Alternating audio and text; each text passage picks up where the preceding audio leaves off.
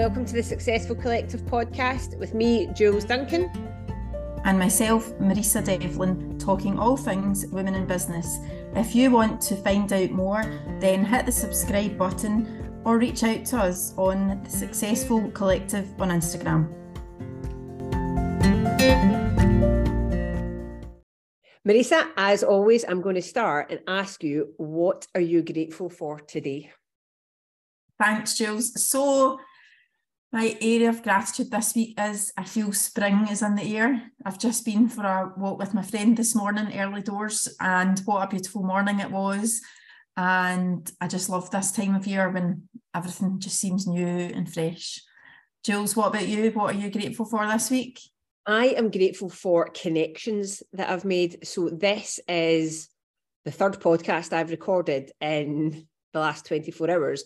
And yesterday I recorded two podcasts with two absolutely amazing women that I'm connected with through my fitness coach mentoring um, community. So it's just a connections, having people to talk to, people to bounce ideas off of.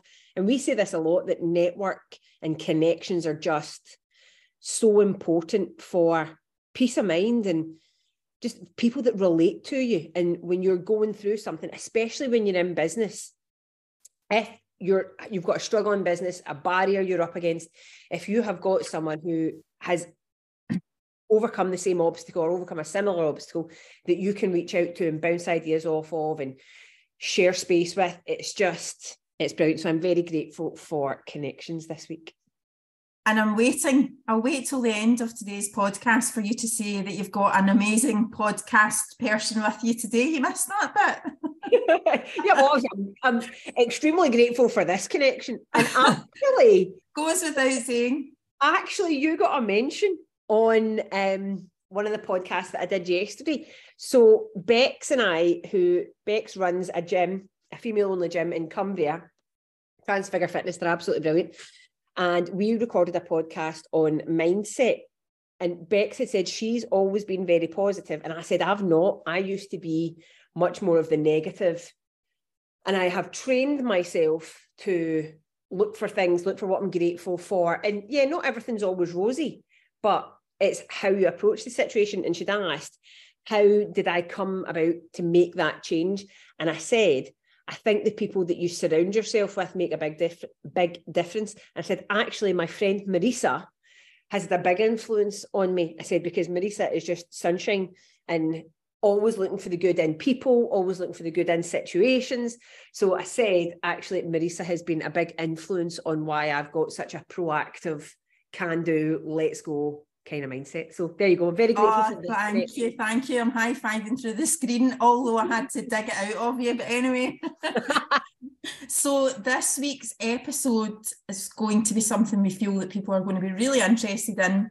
And we are going to be chatting about everything that people want to know about product, services, and pricing, but are maybe too scared to ask. Now, something around this is that generally when you go into business or when you provide a service, you're doing something hopefully that you're really, really passionate about.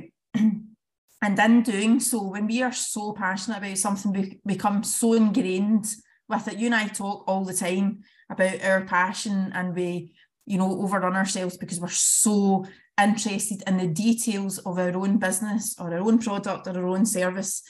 And when you love something so much, you live, you breathe it. Sometimes you forget, but what is it that the buyer or the customer want to know? Yes. And exactly. that's what we are going to talk about today. Yes. And it's how you get that right product. And it's kind of like, you know, the Japanese word ikigai, and it's your reason for being, but it's basically an overlap of what the world needs what you're good at and what people will pay for. So these things can exist separately. So you might be very, very good at something, which is fabulous.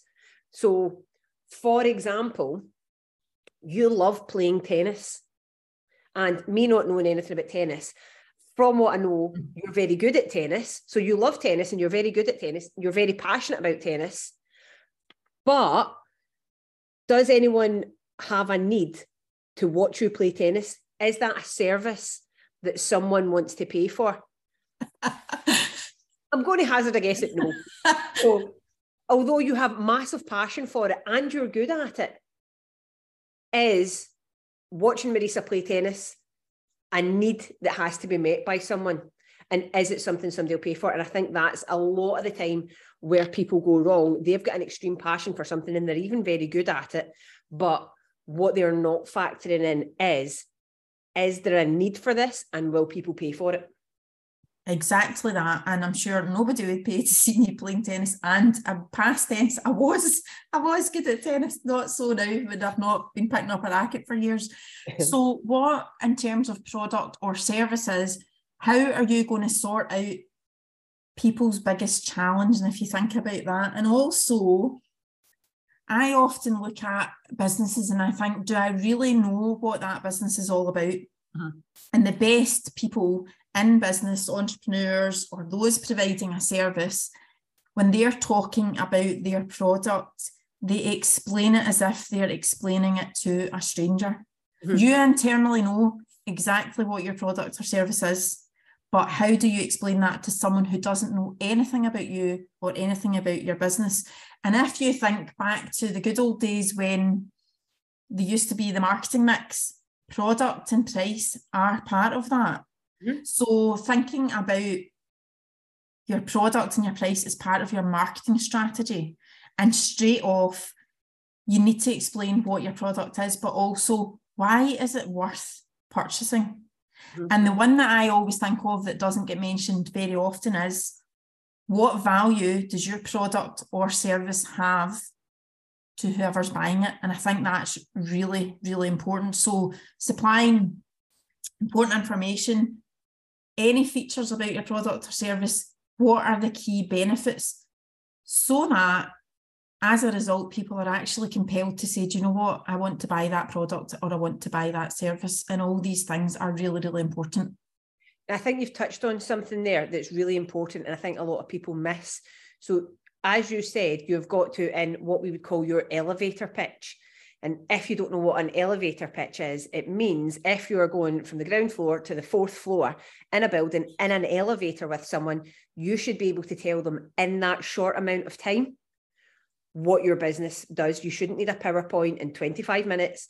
You should be able to tell them in the length of an elevator ride what your business is. So have a think about that.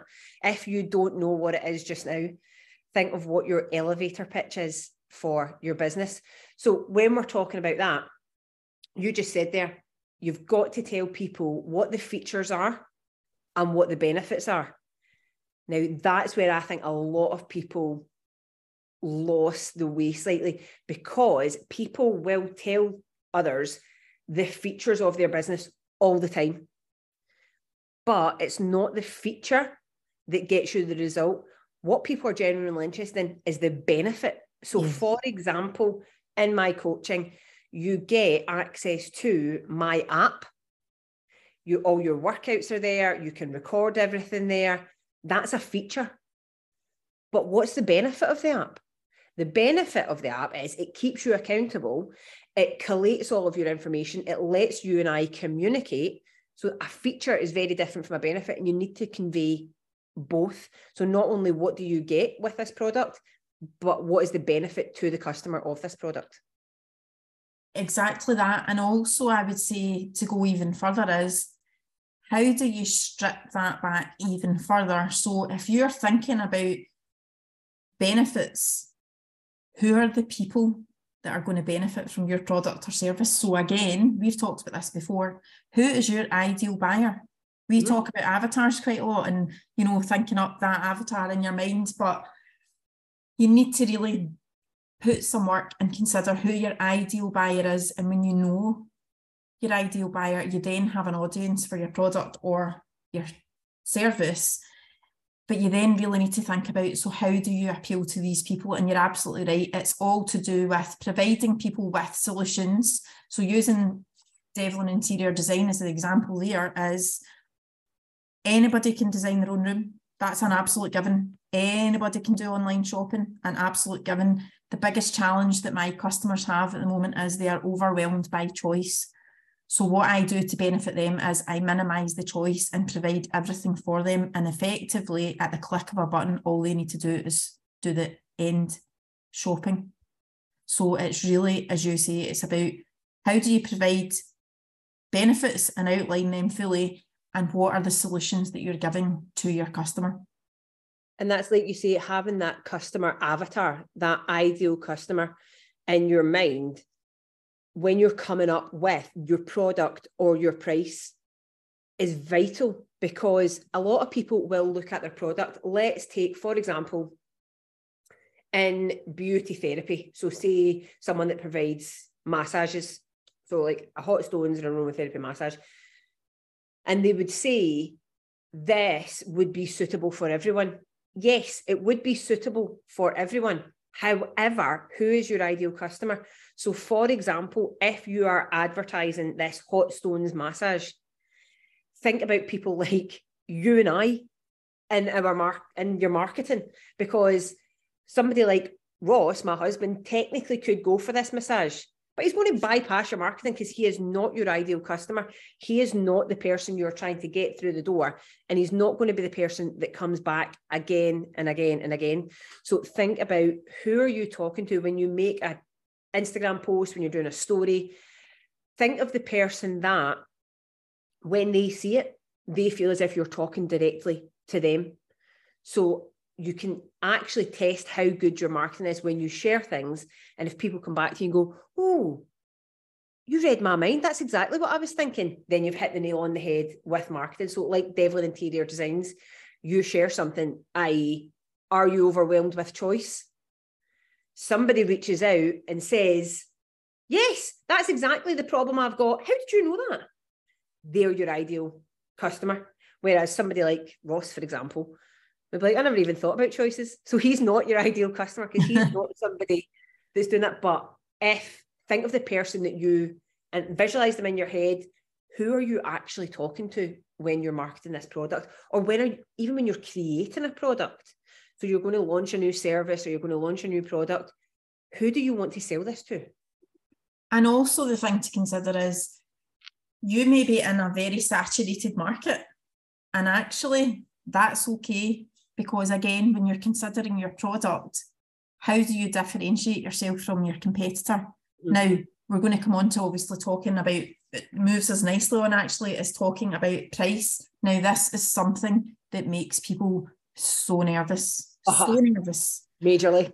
And I'm sure you're going to give us a great story at some point, Jules. However, um, what the first thing is that I would say about pricing is if you undervalue your product, it's so de- detrimental from the get go to your business. So if I go back all those years to when we were opening opening a nursery, we were going to be providing a childcare service, we had zero clue about pricing.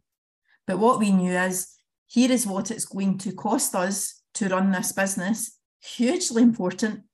Here is how much revenue we know that we need to bring in, and we were working it back from there. But what we also had to take into account, and people don't like doing it, but everybody does it, is you do need to do a bit of competitor analysis. Mm-hmm. And if you do that purely to ensure that you're just placing yourself at the right position within the market, otherwise you can go in too low or too high. And what I will say is if people price themselves too low, it can also suggest that you're not a valuable product or service for people to buy. So there's challenges along with that as well. So pricing is definitely part of your marketing strategy as well because in actual fact if you really think about it pricing does influence your customers and one piece of advice that i would say is if nobody and i mean nobody is complaining about your pricing then the chances are you're pricing too low mm-hmm. So in the coffee shop as soon as we change the menus we always get some mumps and moans not too many because people you know, I think people are understanding and we try to be as transparent as possible about, and that's another, you know, a really good strategy. But if nobody is making grumbles or complaints about your pricing, the chances are it's too low. and that's the thing, there's two things I always think to keep in mind with this. What is it you want to be? Do you want to be the cheapest or do you want to be the best?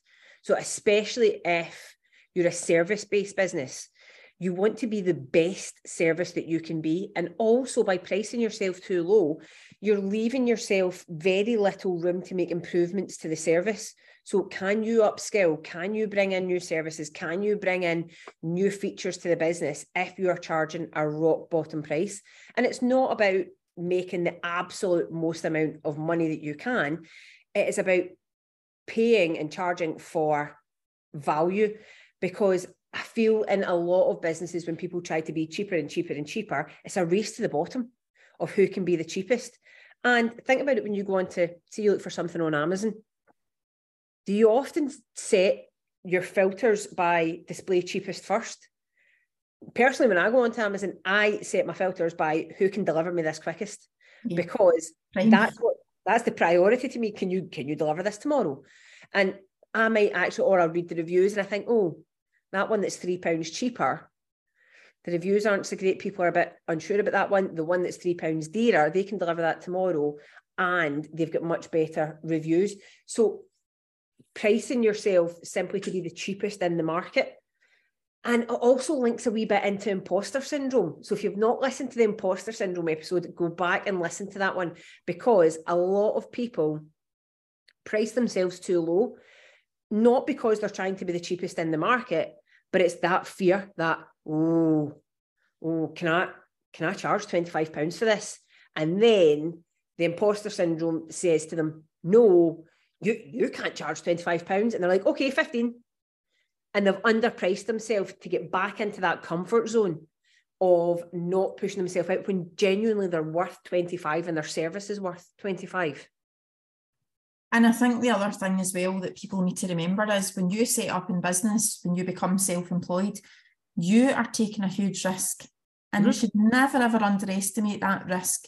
And in doing so, if you set low pricing from day one, you're actually already limiting your potential for business growth because to grow your business, you need to have, and I can hear the words of Bernie Devlin ringing in my ears, you need to have cash flow to reinvest in the business to continually improve the business. Yep. So if your pricing is so low, that let's think, lots of people say, oh, well, you know, uh, I'm going into business, but for the first three years, I'm not going to take a wage. Mm-hmm let's look at your pricing strategy right there and right there, right right now, because at the end of the day, you are in business to make money.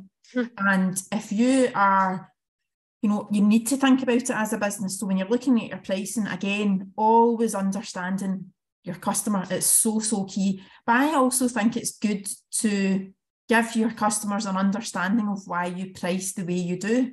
So, why are your products and services priced in a particular way? And I know recently, um, for example, the hairdresser that I go to really, really switched on. But one of the things that he did when the VAT threshold came back in and post COVID, and even things like when there was, you know, masks had to be worn, what he did was he basically advertised absolutely every reason behind why he was doing what he was doing with pricing. It's then very transparent. And then as a customer, you make the choice if you go or you don't go.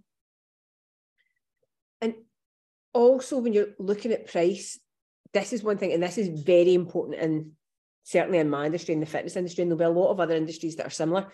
So you think the lower I price, the better that is for the customer right? Or do you know what? It'd maybe even be better if I gave it away for free because that'd be better for my customer. It's not always the case. Take, for example, fitness, personal training.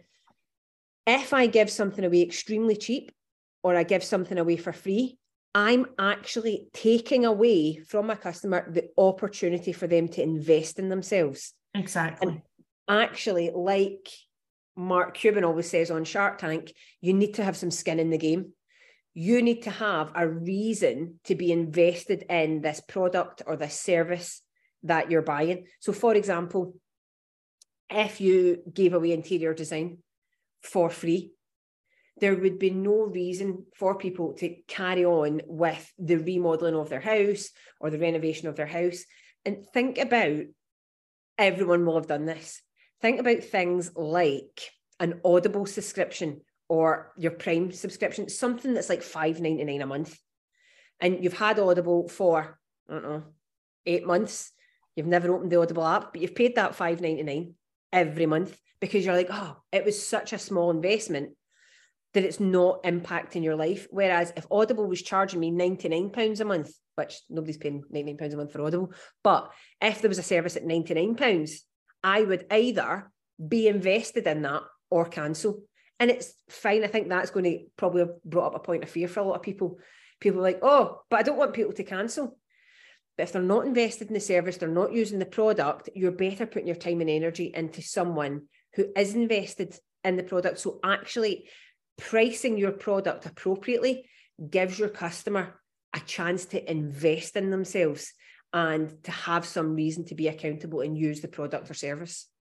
Which again links back to attracting the right customer to your business, exactly. doesn't it? Yeah. And also, you know, in pricing, it's also about continuing, you know, how many people there are so many businesses out there who will set a price and the price will not have changed. Now, mm, the cost of living and utilities and all the rest of it will have probably forced some people to really think about this. But for many businesses, for many people that are self employed, they do not look at their pricing. So, something that you need to do on a very regular basis is really consider reassessing what does your pricing look like. So, example, when we come to redo the menus in the Cove, we've got, you know, we're lucky that we invest in a system that pulls down multiple reports. And one of those reports will tell us exactly what our top sellers are. You know, it gives us data on every aspect of our menu. So when we come to revamp a menu, do we, for example, put the least selling item back on the menu? Absolutely not, because the output of that is you're buying stock for that item the stock is then lying in a kitchen. It's a cost to the business. It's going out of date. It's not getting used, and it's not actually selling as a product to a customer. So therefore, it's of no value to the business, and it's actually of no value to your customer because they're not buying it. So it's that cycle, but it's about closing the loop on that and in making sure that thinking that your pricing and your product go hand in hand, but you always need to be on top of them. So that's a really good point. Of you've got data there and you have collected data to tell you which products are popular, which products aren't, and which you should keep on the menu. And there's also, you do a lot of speaking to your customers with the Cove via Instagram, via DMs. So you're not only getting the technical data from the sales, but also what are customers actually looking for. And that, I mean, this is an entire podcast on its own. But like you said earlier, competitor analysis and market research are vital, absolutely vital to any business. I see so many businesses who do zero market research and they're like, we're going to, for example, in fitness again, we've got a new class, it's yoga, for example, and absolutely everybody that goes to that gym only is only interested in weightlifting. So yes, yoga would be great for them and it would be very helpful, but the people who pay to go to that gym only want to lift weights. They don't want yoga. And although it would be a great feature, it's of no benefit to the people that don't want to do it. So I think market research for potential customers and your current customers is so vital. Find out not just what you think people want. The best way to find out what people want, ask them. Ask people, potential and current customers, what do you want? And you'll not be able to do everything, obviously, because some people come up with crazy ideas. But the the best way to get your product right is to ask customers what they want. And from a perspective of the customers in terms of that market research, we know that it costs much, much more to bring new customers into your mm-hmm. business. Mm-hmm. And so many people focus their pricing, their product on the new and forget about the loyal existing customer base and they're just as important because actually they are your revenue and so they're the important people and what i would say then is you know you've mentioned it there so our staff teams speak as well so we do a lot on social media but an actual conversation is your market research in itself if there's a new product you know, on a menu or a new service that you're offering, what do your customers actually think about it? You know, get the feedback. I've seen a lot um, recently where people are doing loads and loads of surveys. And one of the things that I always think that people make an error in is they ask for the name of the person. Are people 100, you and I would be 100% honest, but yeah. are people being honest about their, you know, their output on that questionnaire if they're putting their name down? So let people anonymously respond mm. as your customer on your product, on your price, but always, always remember why is what you're offering worth it to the purchaser? Uh-huh. What what problem do you solve? What are you doing? So you'll have now your ideal customer in your head. You know what their habits are, what their price range is, what their struggles are. So for this ideal customer, what problem do you solve for them? What value do you bring to them? And finding this out has never been easier social media. Instagram is literally set up for free market research. Put polls on, ask questions. There has never been a better or an easier time to do market research. So if you're not doing market research and you're sitting there with a product or a service that nobody is buying, get yourself on Instagram, throw on some polls, ask people what they want. So now, now let now be the time right now revise and review your product and your pricing. Yes, and we would love to hear your thoughts on do you do market research? Do you have a customer avatar? So please reach out to us on social media on Facebook or on Instagram. You can get us at the Successful Collective.